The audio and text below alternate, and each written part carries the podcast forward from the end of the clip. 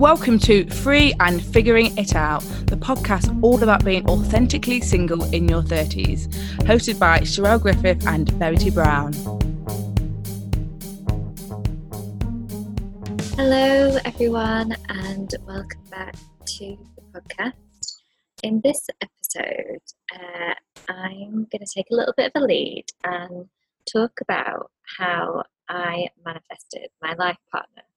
Um, because most of you have kind of travelled me and Sherelle through our single days, and most of you know that I've departed from that status recently, um, and I've actually fallen in love with someone, and I have reflected a lot on the journey and where it all started and how it's been concluded. And I've also had quite a few women approach me and just kind of ask me how it all happened. So I just thought I'd share it with you.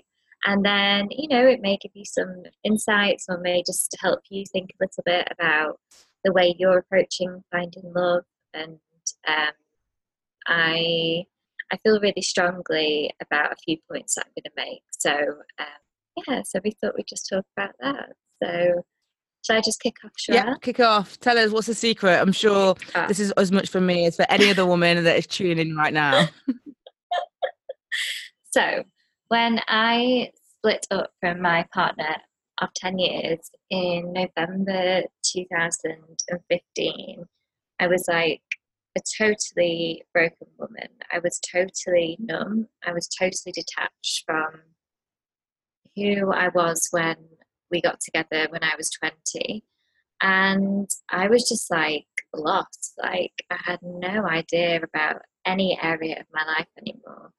Um, to the point where I felt like I was just gonna like lose it a little because it was just a lot. I'd had a lot of things happen that year and it was just kind of a bit too much to handle.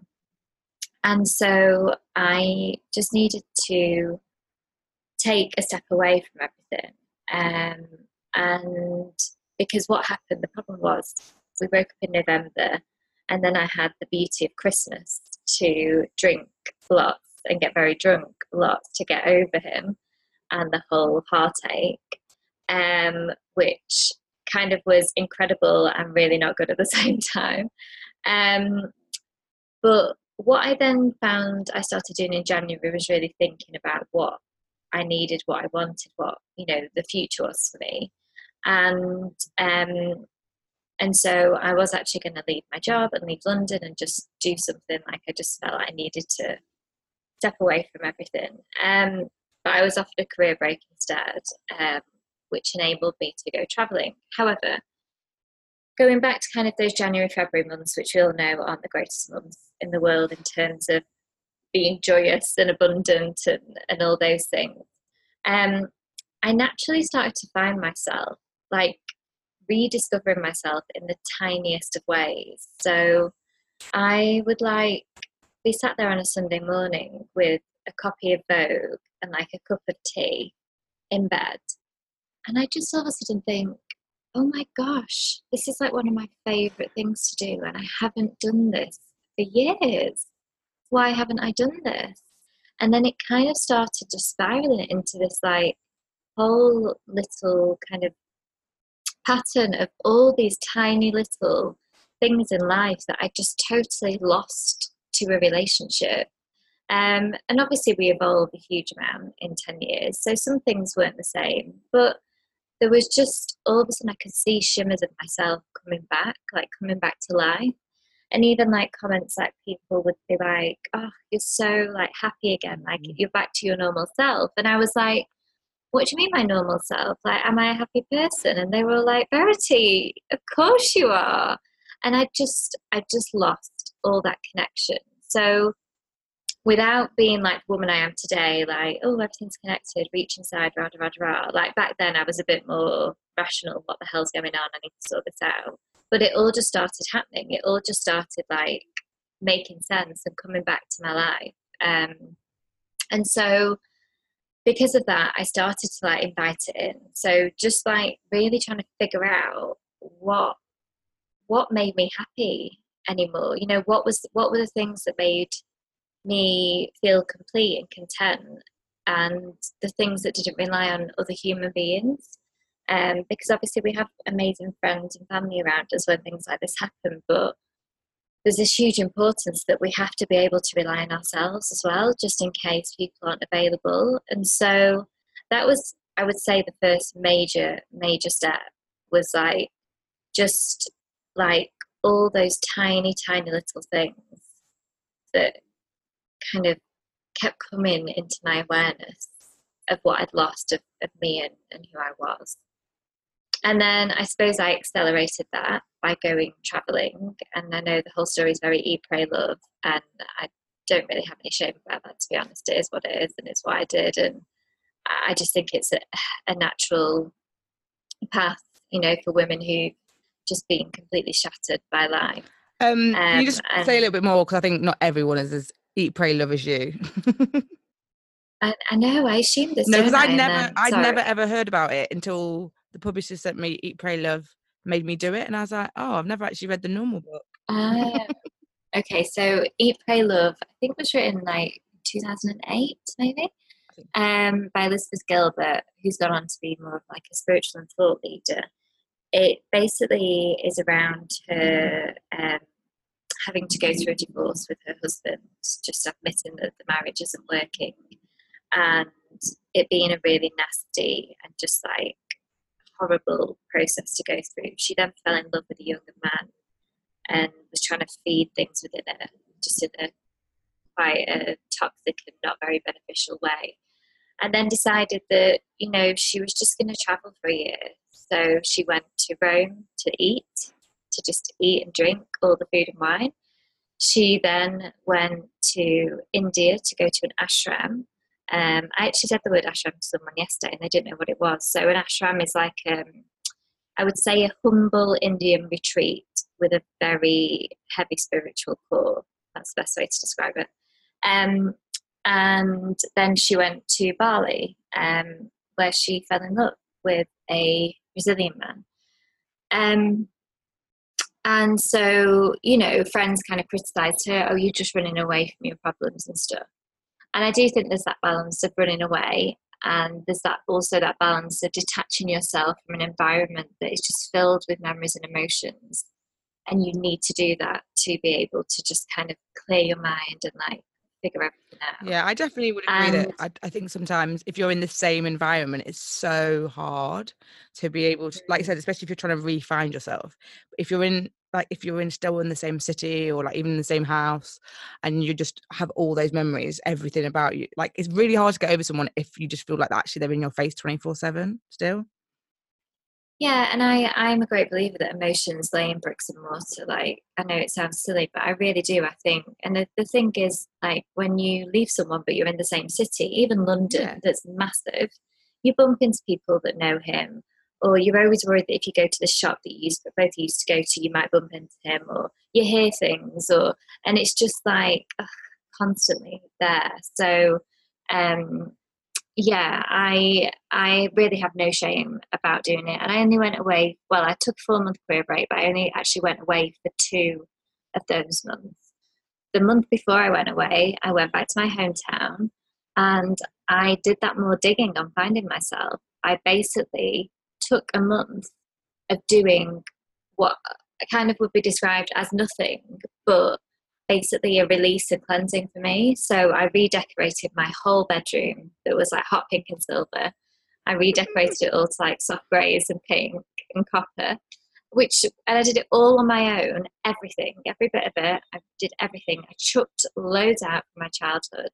Like I just was getting back to me. Like I was, I was going through all my childhood stuff, remembering who I was, remembering the girl that had gotten into a relationship at the age of 20.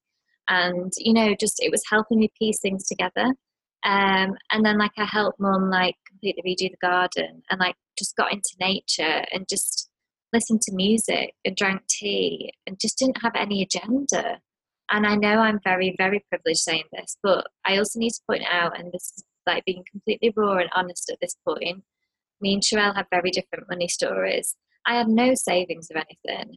I just had to do it. I, I, you know, had had money to support me for a certain amount of it, And I just had to take that leap. And I'm saying that because there's lots of women who may criticize and thinking, oh, yeah, I'm sure, you know, mummy and daddy helped, or no, they didn't. Like, I did this all myself, and it was a risk. But my kind of mental health was so important to me more than anything at that point that I chose to do take the actions that I did. So we always have choices no matter what. And I just need to make that really clear like that we need to like, you know, try and not let fear kind of get in the way of, of some life choices that we, we make really. So I went traveling. I did Cambodia, Vietnam, and India um, on my own for two months. And all I will say is traveling kind of accelerates that going inward. Um, it sounds amazing traveling, and it is, but it makes you very raw because you have to address things that you've ignored with the distractions of family and work and relationships and friendships and all of that. You're, you know, sometimes stood watching a Cambodian sunset like in a field and everything just comes up because there's nothing stopping it. No one's there to judge you. Like no one's there to ask you if you're okay. You're just there, stood there on your own. And so it is beautiful, but it's hard. Like it's hard to like address all those things that you've maybe kept suppressed for a while. But I I think any sort of getting away is beneficial, you know, even if that's like you know, I thought sometimes of like going to like a log cabin in Scotland or something more affordable if you're worried about, you know, expenses. Or if like Sherelle, you're not that fussed about going to like, you know, crazy exotic places that are a bit, you know, very different culture wise and stuff. Like, you know, you can just go just go somewhere that's a bit more secluded and just have that you time. Yeah, I think I think uh, getting for me is always just getting out of the city. Like anywhere where I can get back to like the seaside or like you said, like I've gone to like I think the Lake District and the Wood Lo- Wood Cabin Lodge or whatever.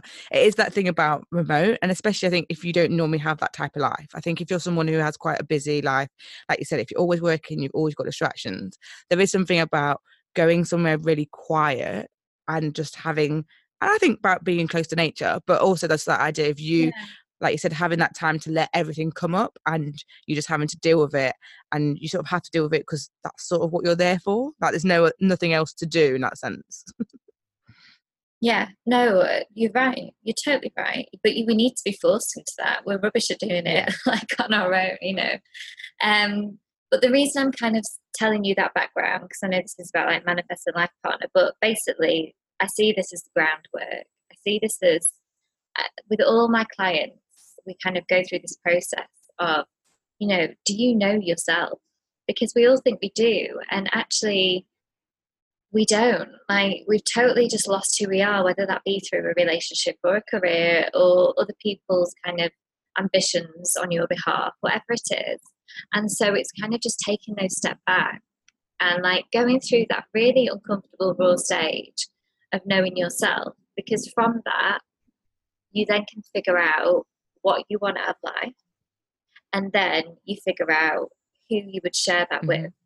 You know, who would be the person that's going to be by your side with that. So I remember coming back from all of this and and then my brain was kind of going about what do, so that was the second stage what do i want to apply um, and that's when i kind of started looking at new jobs and then like the CSALT plan kind of evolved from that and stuff but before that period, I kind of set this intention of who do I want to spend the rest of my life with? And we spoke about this before, but you know, it was less the physical, it was less the material, it was less the tangible, it was more what qualities do I need this person to have to make me happy? Mm. And um, you know, it was kind of for me, it was things like I want someone who believes in me and my business and will support me fully in that and never criticize me or question me or try and stop me from being who I am through that. Um, because I know what I do for some people is just a bit too much and it's a bit too open and raw. And I don't know what you're on about. and I need someone who's comfortable with that and comfortable for me to talk about them, you know, in a beautiful way and like, you know, it that it's it, that was a really important thing. And the other thing was someone who's who's comfortable traveling because I made completely change my mind and want to to settle down. But right now, I'm in a mode of I want to explore. And, you know, some of the people that I know who were potentials, like a home people, and they didn't want to explore. And I do. So that was like a big thing. So there was lots of little things like that that I kind of just, and this was just in my head. There was no vision boards. There was no anything like that. I just kind of set the intention of the person that I was looking for. Um, and then I just let it be. Like I just, it, it was like I metaphorically wrote all that down, stuffed it in a glass bottle, and just said, sent it out to the ocean, and just let it let it be. And so this is the whole point with manifesting. You kind of set your intention, and then you take action, but you have to not worry about the how. Yeah. So you have to show the universe you're trying, but you you can't be so tunnel vision that if you try something, you're like, this is the way it's going to happen. This this is the only way. You have to like be open to whatever the universe like throws at you in terms of making it happen. And I genuinely, hand on heart, never ever thought I would be single for three and a half years. Like never. I didn't know anyone who'd done that. Uh, who? How? Uh, so for me, who? Um, sorry, not who. How? How long into you having broke up did you feel like you got to that point where you'd worked out the new person you'd want to be with, and set that into? I'd say it was kind of like after traveling. So it was when I got back to the routine of work and stuff. So this was like probably like eight, ten months later and I started date. I think it was when I started dating again. So I got all the apps, and so when you start dating, you think, well, who am I looking for? You know, who is it that I want to be with? And so that's when it kind of all kind of came to fruition. Um, so, but yeah, my biggest point here is just to really think about the qualities you want a person to have, rather than anything else. Because like moving on to the how, so I dated quite a lot of people. Um, I'm quite comfortable, you know, with saying that like I'm fine with one night stands. They don't bother me. I, I fully respect my body and I make sure I'm safe in situations like that. Um, but nothing ever went further really than that. Um, and there was just like I dated really lovely, love, and it was m- mostly guys because um, I was just really rubbish at dating women. Like I was so I just, I don't know. I just was rubbish at it. I just, yeah, I couldn't do it. Um, and yeah, and just, you know, you kind of, you think someone has that spark and then they ghost you and and I went through all that pain and suffering and annoying and frustrating and all that. But it had to happen because I just needed to learn, most importantly, what I didn't want. You know, like someone would have a trait that I thought, oh, I really, that is not, mm. no, that's not for me. We wouldn't be compatible. And that's really important to know what you don't want. You know, like a lot of the people I dated weren't willing to leave London. And as much as I had a great time in London, I can't, I couldn't see my whole life there. So that was an issue. And yeah, people change and stuff, but they're big things that you think, mm. so then I stopped dating, and then I started dating, and then I stopped dating, and then I stopped, and then I moved back home and tried dating, and again dated some really lovely people, but just no one kind of clicked. And then I actually had a Vedic astrology reading. Um, what on earth is that? so normal astrology is Greek. Okay. So the astrology that we use generally is Greek. Vedic astrology is Indian, and there's a degrees difference, so it gives slightly different messages of readings, and it's but it's all about the planets and alignment. To be fair, I don't know a huge amount about the outs, but yeah, that's enough for the general knower. yeah, yeah, yeah. And um, basically in that, and it was it was a, a friend, so I knew she wasn't trying to like up. She was being genuine and you know, truthful, so I trust it. And in that, she just said to me, and I don't know why this had such a big thing on me, but she just said, You're looking for this, this, and this, and this in a partner. And it was like literally the perfect person, like everything. And I was like, Oh, wow, that's a lot to ask for. And she was like, Yeah, it is, but you will find them. Um, but you'll be 36. Ah. And so with that sentence, I just totally surrendered to being on my own, like 100%. And I feel like it was that moment that I started to then, without me knowing, like get on the path I am now finding the person I'm with. Okay. I just I just feel that that was like I needed to stop pushing for it to come to me. But then, the, so then the problem was with that is I was, oh, I'm, I'm going to be 36, and I was, I was totally fine with it. I was actually really like, this is, this feels right. I've got so many years now to sort my business out. Da, da, da, and so because of that, when I was dating, because I still needed physical connection, like I still needed human contact, just because I wasn't going to fall for the love of my life until 36. It didn't mean that I wanted to be a nun for like four years. So I still like gently dated. Um, and and then when I met the, the woman that I'm with today, like we had the most incredible first day, but I was so like not looking for anything that I just didn't really realize it. And it was her who was like, that was pretty special. Let's have a second day. And I was like, okay. And it took me a while to like realize, oh my God, like this is actually what I've been looking for. But I was so not looking yeah. for it that it totally passed me by. Um, so, so yeah, so that that was kind of like that was like the main kind of point for me that I surrendered to being single, and when I did that, it came. So Verity's never told me the story about getting her reading done and the fact that 36 is when it's all meant to fall into place. Uh, but I think there's actually something that's really interesting about that story because I think one of the reasons why it can be so difficult to be single and especially when it comes to dating is because like if you know you want to be with someone you feel like you have to keep dating like you feel like you have to keep putting yourself out there and you have to keep on trying otherwise you're not going to find anyone but then also then that's really hard when you're like trying to be like i'm single and i'm really enjoying it and i'm loving i'm living that life as being a single woman. And i think the hardest thing is because you're sort of like well you don't know it's going to happen. Like i think the scariest thing for me is thinking but about if I don't ever find anyone.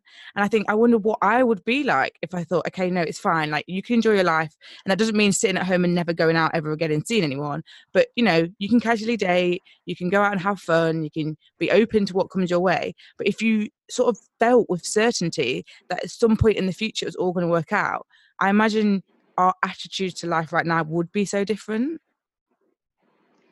That's really interesting because I have always known that I will be with my perfect life partner.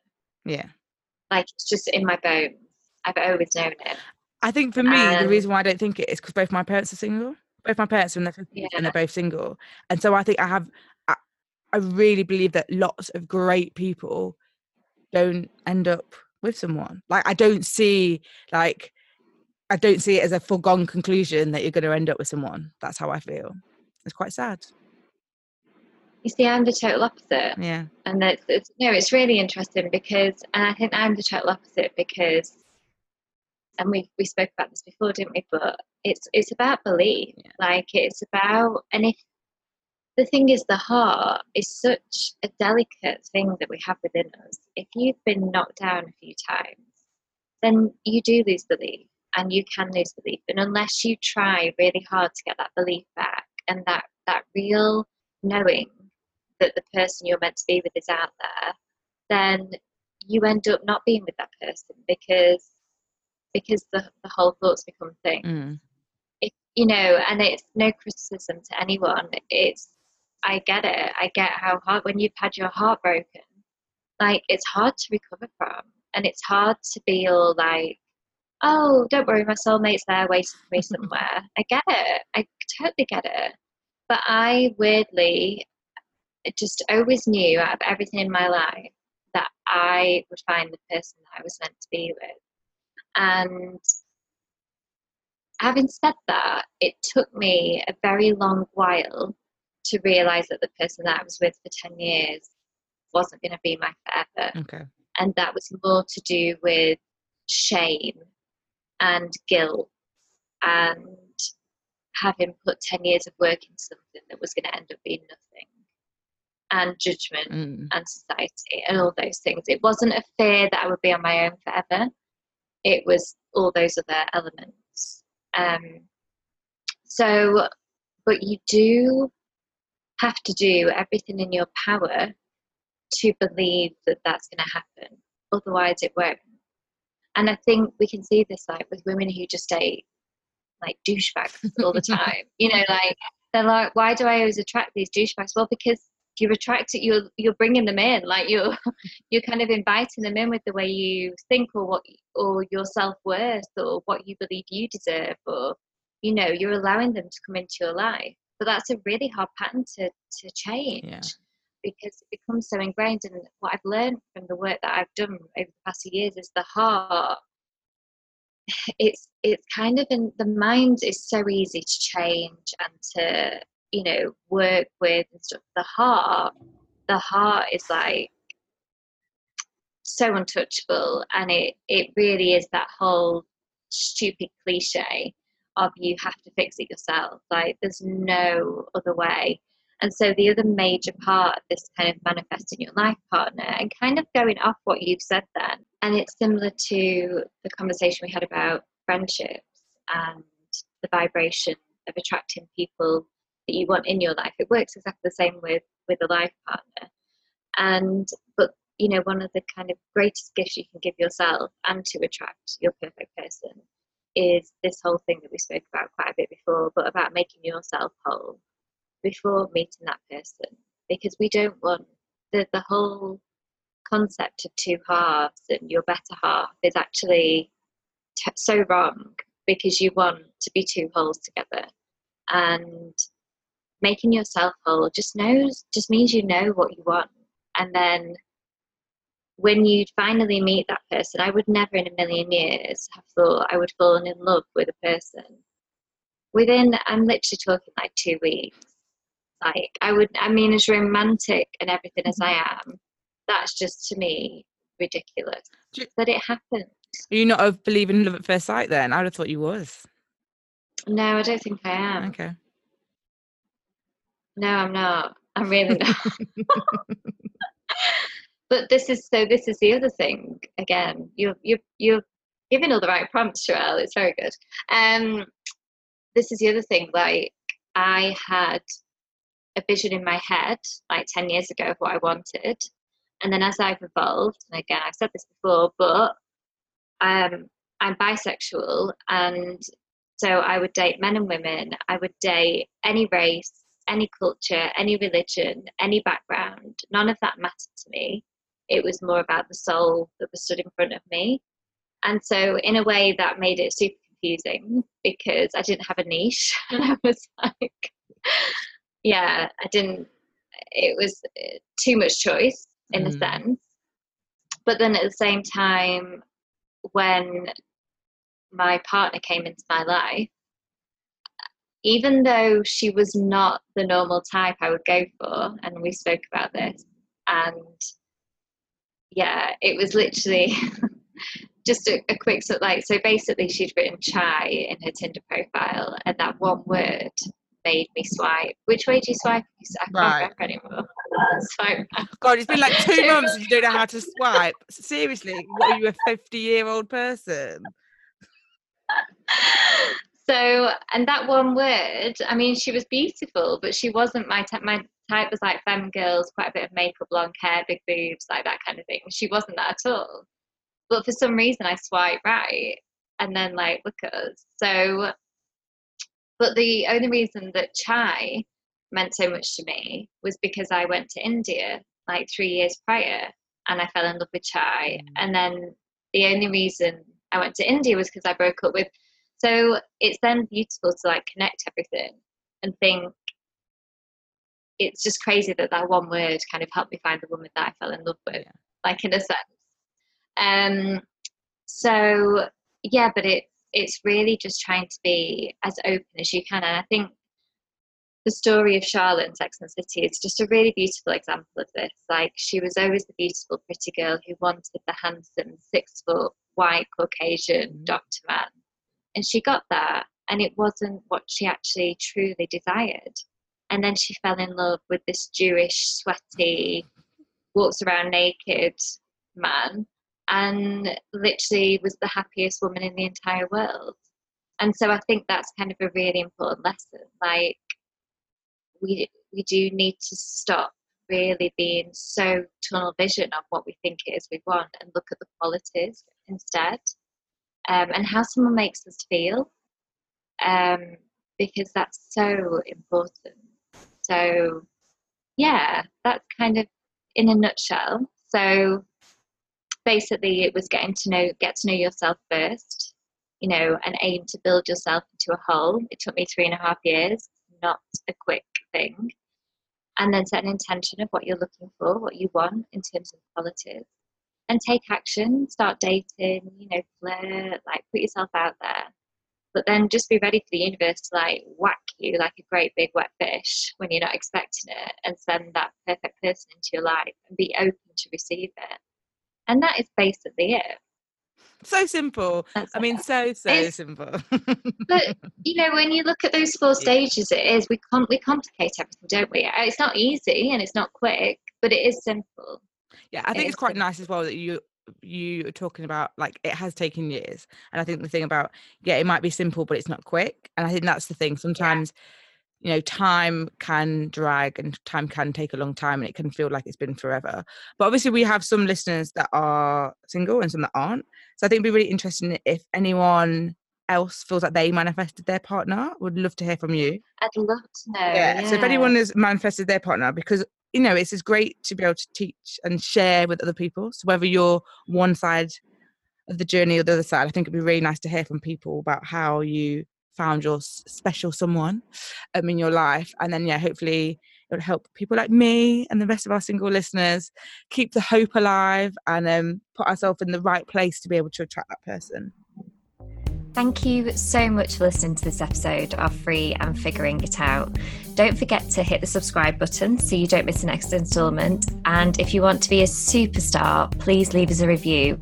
Or you can get in touch with us. Drop us an email at freeandfiguringitout at gmail.com. We'd love to hear from you. Until next time.